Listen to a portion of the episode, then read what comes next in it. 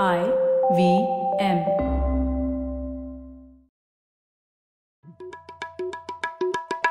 भाई हम हिंदुस्तानियों को बतियाना बड़ा पसंद है। बंगाली में अड्डा, उड़िया में खोटी, कन्नड़ा में हरटे और हिंदी में पुलियाबाजी। इस कला के लिए हमारी हर भाषा में एक शब्द है। तो प्रणय और मैं तो अक्सर मिलकर पुलियाबाजी करते ही रहते हैं। हमने सोचा कि आपको भी इसमें शामिल कर लिया जाए।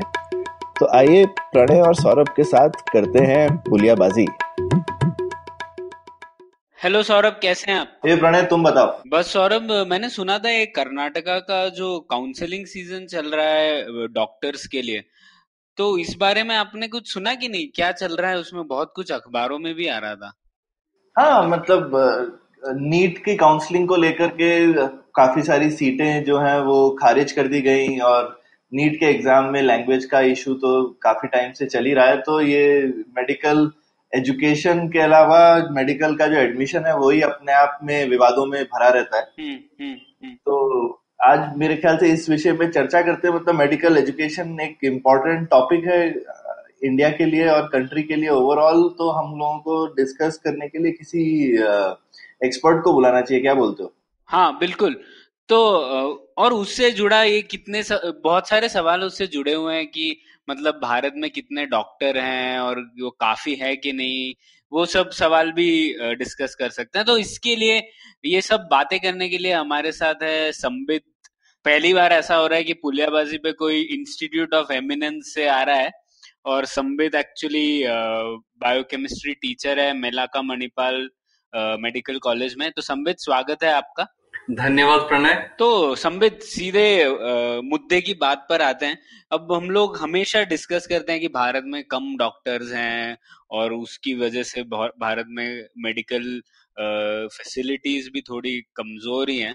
तो पहले हम लोग ये थोड़ी बात करते हैं एजुकेशन की, मेडिकल एजुकेशन की। तो तकरीबन कितनी सीटें हैं भारत में, कितने लोग अप्लाई करते हैं, कितने डॉक्टर हैं, थोड़ा नंबर्स बताएंगे उस पे? हाँ प्रणय, देखिए मैं आपको इस साल के जो नंबर्स हैं उसके साथ मैं शुरू करना चाहूंगा। जैसे अभी हमको हम सबको पता है कि कुछ सालों से अभी एमबीबीएस पढ़ने के लिए हर किसी को नीट एग्जाम लिखना पड़ता है। तो ये जो नीट एग्जाम अभी सिंगल एग्जाम बन गया है, पहले कई सारे होते थे, अलग अलग होते थे, लेकिन फिर सरकार ने और सुप्रीम कोर्ट के गाइडलाइन के तहत एक एग्जाम होने लगा है नीट। और वो एग्जाम प्राइवेट कॉलेजेस के लिए भी है, पब्लिक कॉलेजेस के लिए भी है, क्या एक ही है? जी हाँ, जी हाँ, एक ही एग्जाम है पूरे देश में नीट। ओके ओके, ठीक है। अब अब नीट के लिए इस साल तेरह लाख तेरह लाख लोग बच्चे अपीयर किए हैं इस साल नीट के लिए। और सीटें कितनी हैं आप सोचिए, सीटें सीटें कुल मिला के करीबन साठ हजार सीटें हैं। अच्छा, पूरे देश में प्राइवेट गवर्नमेंट सब मिला। अच्छा, अगर एक रफ अगर एक रफ ब्रेकडाउन हम करें इस साठ हजार में, तो इस साठ हजार में करीब पच्चीस हजार सीटें गवर्नमेंट में आती हैं और बाकी के पैंतीस हजार रफली प्राइवेट सेक्टर में आती हैं। ठीक है। तो वैसे एक कंपैरिजन के लिए भारत में तकरीबन एक करोड़ तीस लाख लोग हर साल अठारह साल की उम्र के होते हैं। तो यही लोग एग्जाम भी लेते होंगे। उनमें से आप बोल रहे हैं दस प्रतिशत लोग नीट एग्जाम लेते हैं, क्योंकि आपने तेरह लाख तकरीबन बोला जी। और तेरह लाख में से कितनी सीटें बोली आपने फाइनली रहती हैं? साठ हजार साठ हजार साठ हजार साठ हजार, ठीक है। और मैं ये पॉडकास्ट के लिए जब प्रिपेयर कर रहा था तो थोड़ा पढ़ रहा था अमेरिका में एग्जाम्पल के लिए ले तो उन, उनके वहां पर मेडिकल सीट है पैंतालीस हजार, जबकि उनकी आबादी है हमसे एक चौथाई। तो वो मतलब अमेरिका में कम से कम four times the number of doctors है per capita compare to India में जितने। जी प्रणय, ये आपने बहुत ही एक इम्पोर्टेंट विषय उठाया है। अब देखिए कि जो डब्ल्यू एच ओ के हिसाब से डॉक्टर पेशेंट रेशियो, ये कुछ साल पहले के फिगर है, one is to one six seven four India में डॉक्टर पेशेंट रेशियो है, जो कि जो कि रिक्वायर्ड जो है उससे एक वन इन वन थाउजेंड से काफी कम है। और उससे ज्यादा अलार्मिंग जो रिसेंट एनएचएम रिपोर्ट आया है, जो अभी फिलहाल शायद दो हफ्ते तीन हफ्ते पहले स्वास्थ्य मंत्री जेपी नड्डा साहब उसको रिलीज किए थे, तो उसमें कुछ ऐसे बताया गया था कि जो एवरेज है डॉक्टर पेशेंट रेशियो एनएचएम के रिपोर्ट के हिसाब से, तो एक डॉक्टर है ग्यारह हजार लोगों के लिए। वापर तो इससे आप आकलन कर सकते हैं कि कितना डेफिसिट है। तो हालिया भी क्या हुआ, क्या था, सीटें घटा दी थी। एक तो आप बोल रहे हैं पहले ही हमारे पास कम डॉक्टर हैं, ऊपर से आप बोल रहे हैं कि और सीटें घटा दी थी क्या एनईटी के अंदर? जी ये एक डेवलपमेंट ऐसा हुआ है, जो सौरभ भी इसके बारे में बता रहे थे, ये एक डेवलपमेंट ऐसा हुआ है एक डेढ़ महीने पहले, जिसको कि मैं बहुत ही आश्चर्यचकित हूं कि ये हमारे मेन स्ट्रीम मीडिया में इसको ज्यादा कुछ तूल नहीं दी गई। बात यह है कि एक तो हमारे पास कम सीटें हैं साठ हजार, तो इस साल क्या हुआ है कि कई जून में इनफैक्ट जून में दस हजार सीटें करीब दस हजार सीटें फर्स्ट ईयर एमबीबीएस के लिए परमिशन डिनाई कर दिया गया एडमिशन के लिए। अरे अच्छा अच्छा, ऐसा क्यों? और उसमें से ढाई हजार सिर्फ कर्नाटका में है प्रणय। अरे बाप रे, मतलब कर्नाटका की सबसे बुरी हालत हो गई इसमें। हाँ, ये बात जो सौरभ ने कहा इस पे हमको ध्यान देना चाहिए कि तीन स्टेट्स भारत में, महाराष्ट्र, कर्नाटका और तमिलनाडु, ये तीनों states bulk of medical seats रखे हैं अपने पास, ओइंग टू द एक सबसे ज्यादा कॉलेजेस हैं इन तीनों स्टेट्स में। अच्छा, तो ये जो हम आ रहे थे दस हजार सीटों की कमी जो हो गई है अचानक से इस साल, वो एक तो कई सारे कॉलेजों में फर्स्ट ईयर एडमिशन मना कर दिया गया है, परमिशन दिया नहीं गया है, और ऊपर से सरकार ने कहा था कि वो चौबीस गवर्नमेंट फंडेड कॉलेजेस रेडी करेंगी twenty twenty one twenty two तक, तो जो कि अभी तक चालू हो जानी चाहिए थी वो नहीं हो रही है। आ, सरकार ने ये भी कहा था कि अट्ठावन कॉलेजेस डिस्ट्रिक्ट हॉस्पिटल्स के साथ अटैच रहेंगे, उस पर भी ज्यादा कुछ काम नहीं हो रहा है। तो ये कुल मिला के हमारा एक जो बेसिक प्रॉब्लम है नंबर्स का, डॉक्टरों के नंबर्स, वो हम मीट नहीं कर पा रहे हैं ठीक से। तो तो ये हमारा बाकी, अगर हम बाकी लोगों के साथ कंपेयर करें प्रणय, मतलब आबादी के हिसाब से नए डॉक्टर जो बनाते हैं तो कैसा कैसा नंबर है?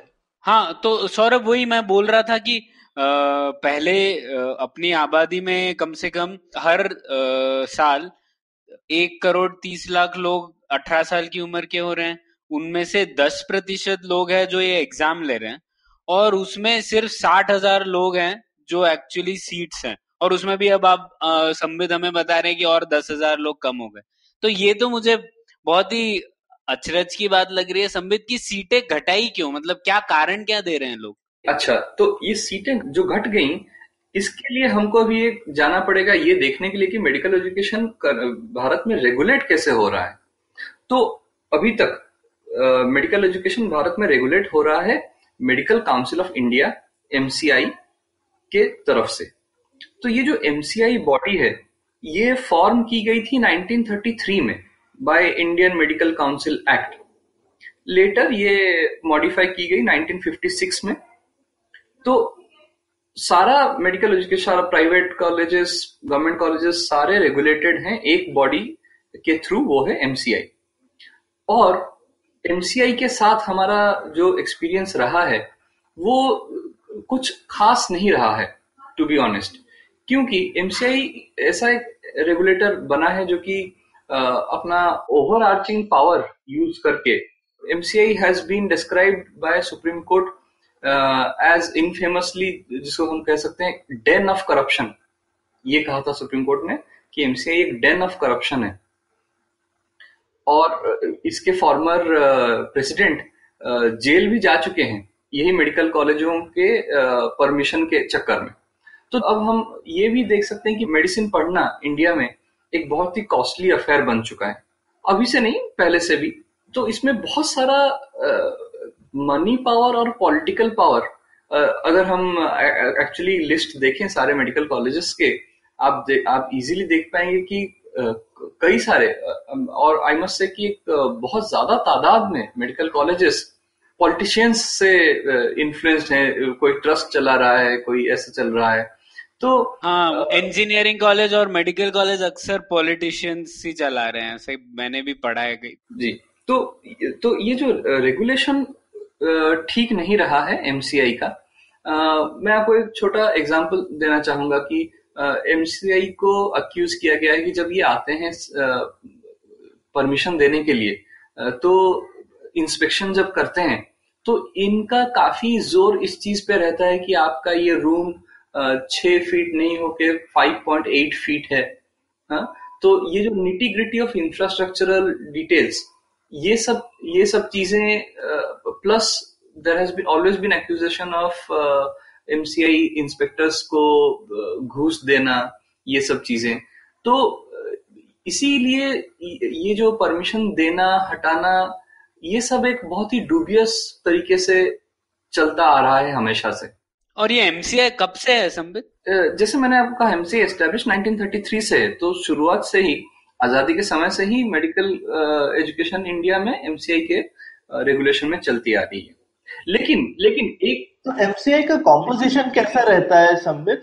एमसीआई में किस तरीके के, तो ज्यादातर डॉक्टर्स रहते हैं, एडमिनिस्ट्रेटर्स रहते हैं, कौन रहता है एमसीआई में? जी जी completely MCI is a doctor governed body and it's autonomous body, या वो किसी को रिपोर्ट करती है? नहीं, it's an autonomous body it's an autonomous body. तो ये ये चीज मुझे हमेशा लगता है कि एक, एक हम हिंदुस्तान में काफी वैसे पॉलिटिशियंस को ज्यादा गाली देते हैं, लेकिन कम से कम लेकिन पॉलिटिशियंस फाइनली लोगों को अकाउंटेबल तो रहते हैं। अभी मतलब एमसीआई अगर जो है वो और हॉस्पिटल और मेडिकल कॉलेजेस ना बनाएं और उससे पब्लिक परेशान हो रही है और पब्लिक के लिए अच्छा नहीं है, तो इसके लिए फाइनली कौन अकाउंटेबल होगा? मतलब एमसीआई को कोई वोट आउट तो कर नहीं सकता जी, नहीं। तो ये मुझे लगता है कि एक तो ये बहुत गड़बड़ चीज है कि आई मीन डॉक्टर्स ऑब्वियसली बहुत इंपॉर्टेंट है और एमसीआई में होने चाहिए, लेकिन शायद एमसीआई का जो कॉम्पोजिशन है मेरे विचार में उसमें पॉलिटिशियंस, एडमिनिस्ट्रेटर्स और डॉक्टर्स अगर सब लोग मिलकर हों तो बिल्कुल, तो वो लोगों के बारे में ज्यादा अच्छे से सोचेंगे। बिल्कुल सौरभ, और शायद इसी सब वजह से ये जो डिकेड्स ऑफ एमसीआई रूल और हम जो देखते आ रहे हैं भारत में मेडिकल एजुकेशन की हालत, आपने जो सब पॉइंट्स उठाए, इसी सब के कारण अभी MCI is standing to be dissolved. तो जो NMC bill twenty seventeen to replace MCI act of nineteen fifty six, तो नेशनल मेडिकल काउंसिल अभी बनने वाली है जो कि एमसीआई को रिप्लेस करेगी। तो MCI's time is to go. एक छोटा सा मैं आपको अगर uh, इसका छोटा रिफॉर्म हिस्ट्री अगर बताना uh, चाहूँ तो इन शॉर्ट, अभी रिसेंट समय से uh, तो दो हज़ार चौदह में ये जब एनडीए की सरकार आई तो रंजीत रॉय कमिटी बिठाई गई फॉर रिफॉर्मिंग एमसीआई। तो उसके uh, Ranjit Roy uh, committee के तहत uh, जो सब रिकमेंडेशन दी गई, तो फिर ये parliamentary standing committee to overhaul MCI दो हज़ार सोलह में, uh, तो इसको प्रोफेसर रामगोपाल यादव हेड कर रहे थे वो पीएचसी uh, को, uh, और उसके बाद एक ओवरसाइट कमिटी uh, जो जस्टिस आर एम लोधा के अंडर बिठाई गई, तीन member oversight committee to oversee function of MCI. तो ऑल दिस फॉलोड जो NMC national medical council bill twenty seventeen है। तो इस बिल के तहत काफी वाइड uh, स्प्रेड और रेडिकल uh, चेंजेस uh, आने वाली हैं मेडिकल एजुकेशन में। तो ये तो अच्छी बात है, तो इससे हम लोगों का डॉक्टर्स का नंबर बढ़ जाएगा क्या? नहीं प्रणय, uh, ऐसा कुछ नहीं है कि डॉक्टर्स का नंबर बढ़ जाएगा, लेकिन जो एनएमसी बिल क्या कह रहा है कि ये जिस तरह से एमसीआई फंक्शन करती आ रही थी ये वैसे नहीं करेगी। ये मेडिकल uh, कॉलेजेस, हाँ आपने जो कहा कि हाँ डॉक्टर्स का नंबर, बिल्कुल नंबर बढ़ाना बहुत इंपॉर्टेंट है, और ये हमको एक बहुत इम्पोर्टेंट चीज ध्यान रखना चाहिए कि ये एक ऐसा फील्ड है जिसमें कि सिर्फ नंबर बढ़ा देना आ, हमारे प्रॉब्लम को सॉल्व नहीं करेगी, हमको इक्वली क्वालिटी भी चाहिए उस आ, उस लेवल का। तो ऐसी बात नहीं है कि जो मैंने एग्जाम्पल पहले दिया, ऐसी बात नहीं कि एमसीआई परमिशन अगर नहीं दे रही है कोई कॉलेज को, ये ये एमसीआई का फॉल्ट नहीं है। ये बहुत टाइम ऐसा होता है कि कॉलेजों में ही कुछ होता नहीं है कि उसको परमिशन दी जाए। तो तो जैसे as we know regulation is for stability, तो हमको वो स्टेबल क्वालिटी चाहिए एमबीबीएस डॉक्टर्स में। uh, तो इसी इसीलिए अब एनएमसी के तहत जो जो चेंजेस आने वाली हैं उसके तहत ये हो सकता है कि न, नया मेडिकल कॉलेज खोलना थोड़ा आसान हो जाएगा, नंबर एक। uh, नंबर दो, फीस रेगुलेशन की बात की गई है एनएमसी में। पचास परसेंट सीटें प्राइवेट कॉलेजेस में फीस रेगुलेट की जाएंगी और पचास परसेंट कॉलेजें अपने हिसाब से फीस चार्ज कर पाएंगी। सौरभ ने जो इम्पोर्टेंट पॉइंट उठाया, जो कॉम्पोजिशन ऑफ दीज बॉडीज, तो एनएमसी ने ये कहा है कि स्टेट्स और यूनियन टेरिटरीज से मेंबर्स आएंगे, नॉमिनीज आएंगे। ये एनएमसी पच्चीस मेंबर वाली बॉडी बनने वाली है, जिसमें से ये थोड़ा लॉपसाइडेड नंबर है, जिसमें से इक्कीस लेकिन डॉक्टर रहने वाले हैं। तो ये रिप्रेजेंटेशन थोड़ा सा अभी भी ठीक नहीं है। सौरभ, आपका पॉइंट अभी भी वैलिड है कि ये रिप्रेजेंटेशन के तौर पे ये ठीक नहीं बैठ रहा है।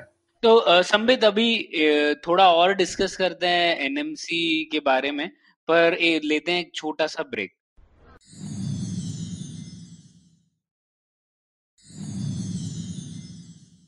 तो संबित, मैं एक चीज पूछना चाह रहा था आपसे कि एक तरफ तो खैर सीटें कम हो रही थी, लेकिन सरकार ने एक और तरकीब भी निकाली थी कि कैसे सीटें बढ़ाई जाएं।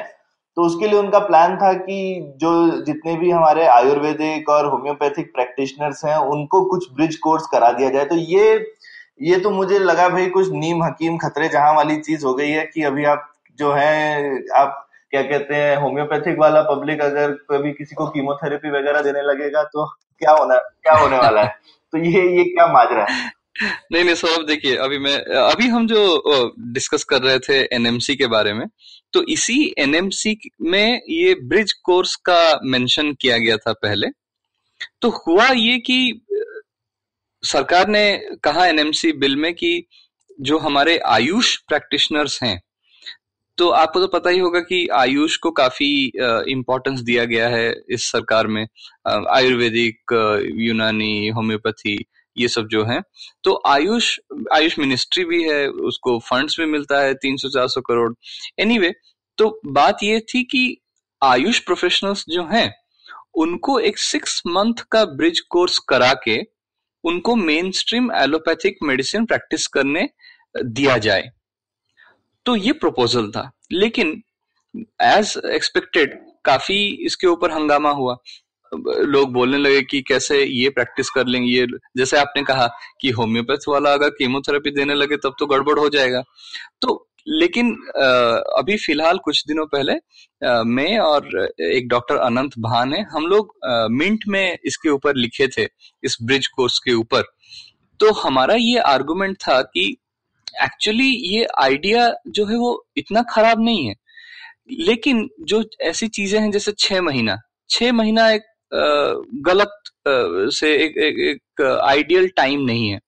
अगर हम थोड़ा सा डीपली जाएं इन कोर्सेस में, आयुर्वेदिक जो बीएएमएस हुआ या बीएचएमएस हुआ होम्योपैथिक, अगर हम थोड़ा डीपली जाएं इसमें, ये जो चार पांच साल का कोर्स होता है इसमें क्या पढ़ाया जाता है।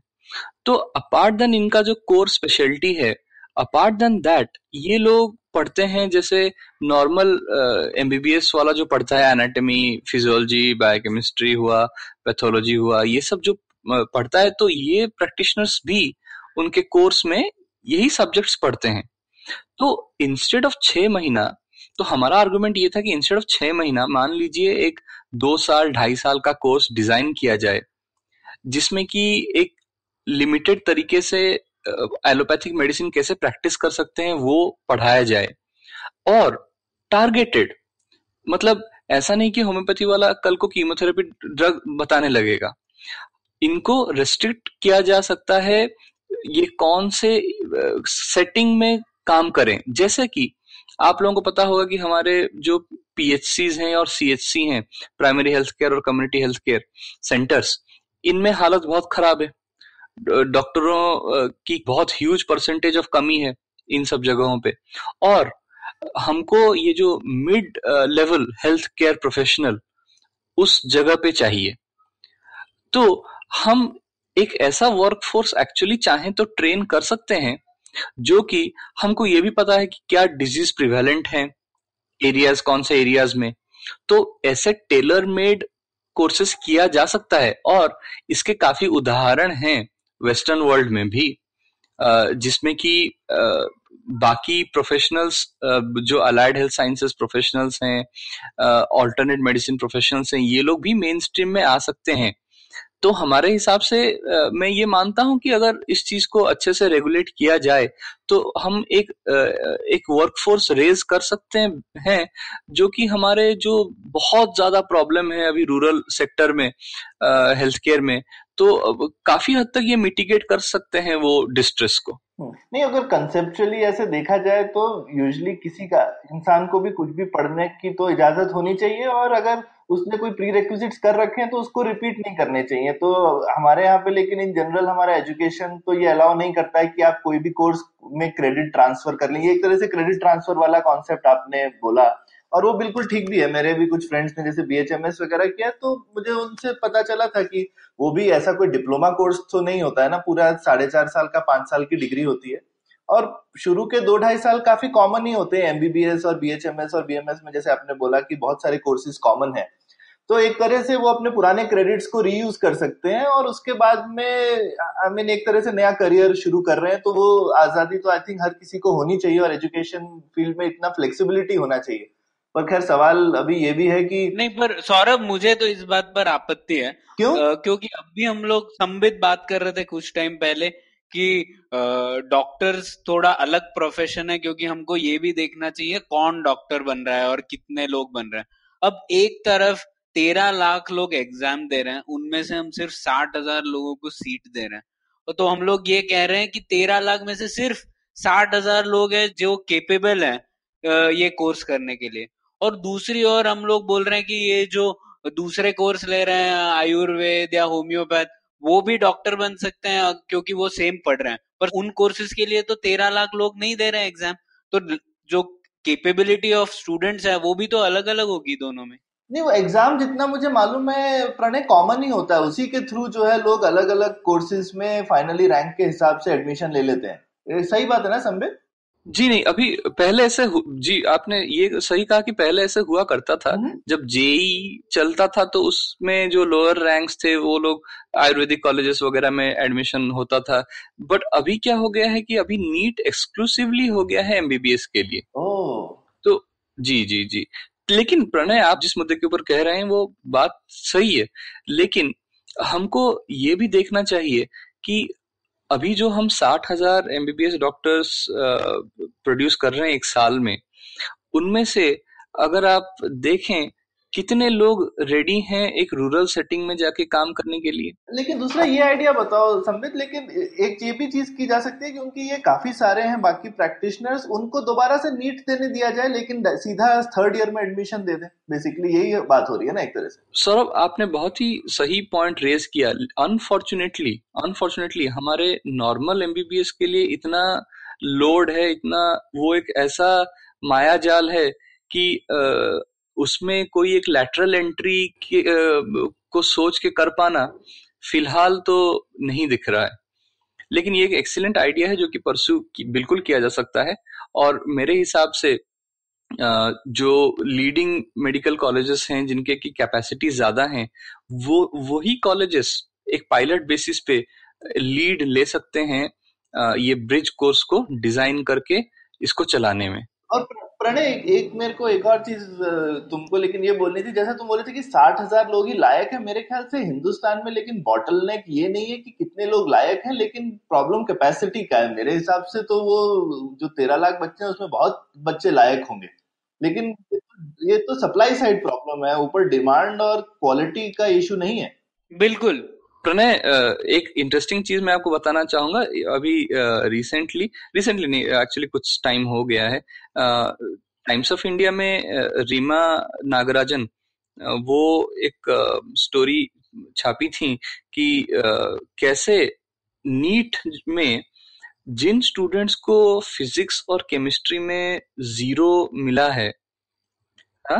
पिछले साल उन लोगों को भी एडमिशन मिला है एमबीबीएस में, क्योंकि वो इंडिविजुअल सब्जेक्ट कट ऑफ नहीं है। Exactly exactly. ये जो परसेंटाइल के चक्कर में अठासी परसेंटाइल कट ऑफ भी एमबीबीएस सीट ले सकता है।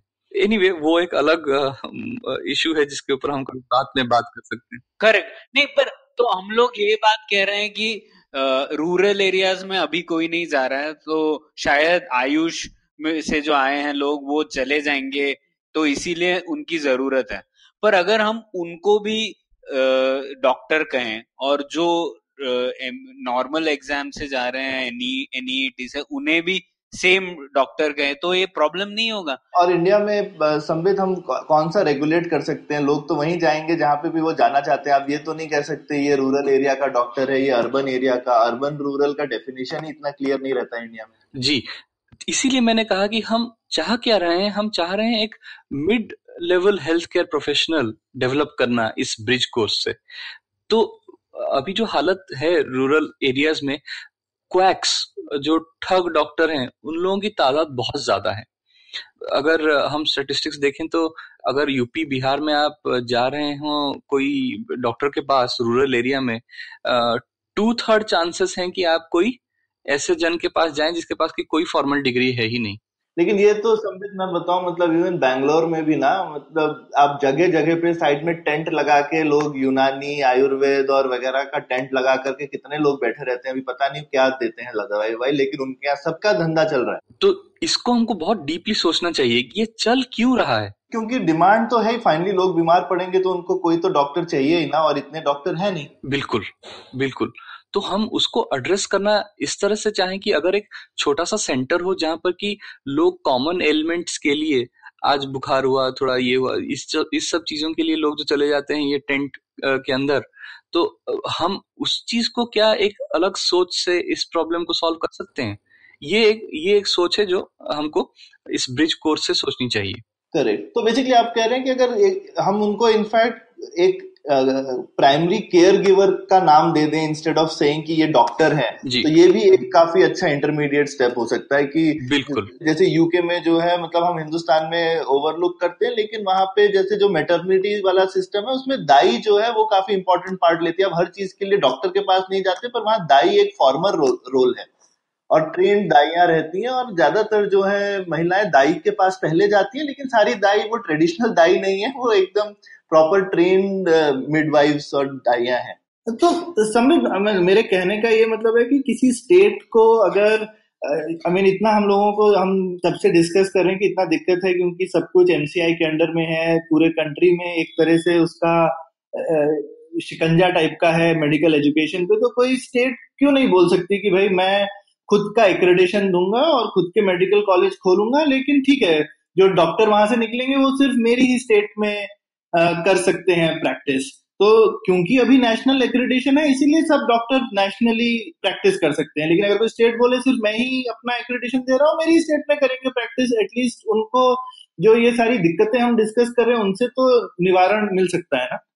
सौरभ, ये एक बहुत ही अनोखा विचार है, आ, लेकिन इसके बारे में फिलहाल तो ऐसा कोई प्रोविजन नहीं है। इवन हमारे नए जो national medical commission bill, NMC bill जो आने वाली है, अरे कॉन्स्टिट्यूशन में ये ताकत दी हुई है, एक दूसरे का मुंह क्या देखना है, किसी स्टेट को अपनी बेसिकली ताकत को यूज करना चाहिए। हाँ, और स्टेट्स इसमें एक एम्प्लॉयमेंट जनरेशन अपॉर्चुनिटी की तरह भी देख सकते हैं ना। मतलब अब हम लोग बो, बोल रहे हैं कि इतने बीस मिलियन जॉब्स चाहिए भारत में, पर इसका थोड़ा काम तो स्टेट्स को भी करना है। तो हेल्थ सेक्टर में ही स्टेट स्पेशलाइज कर सकते हैं कुछ कुछ एरियाज में।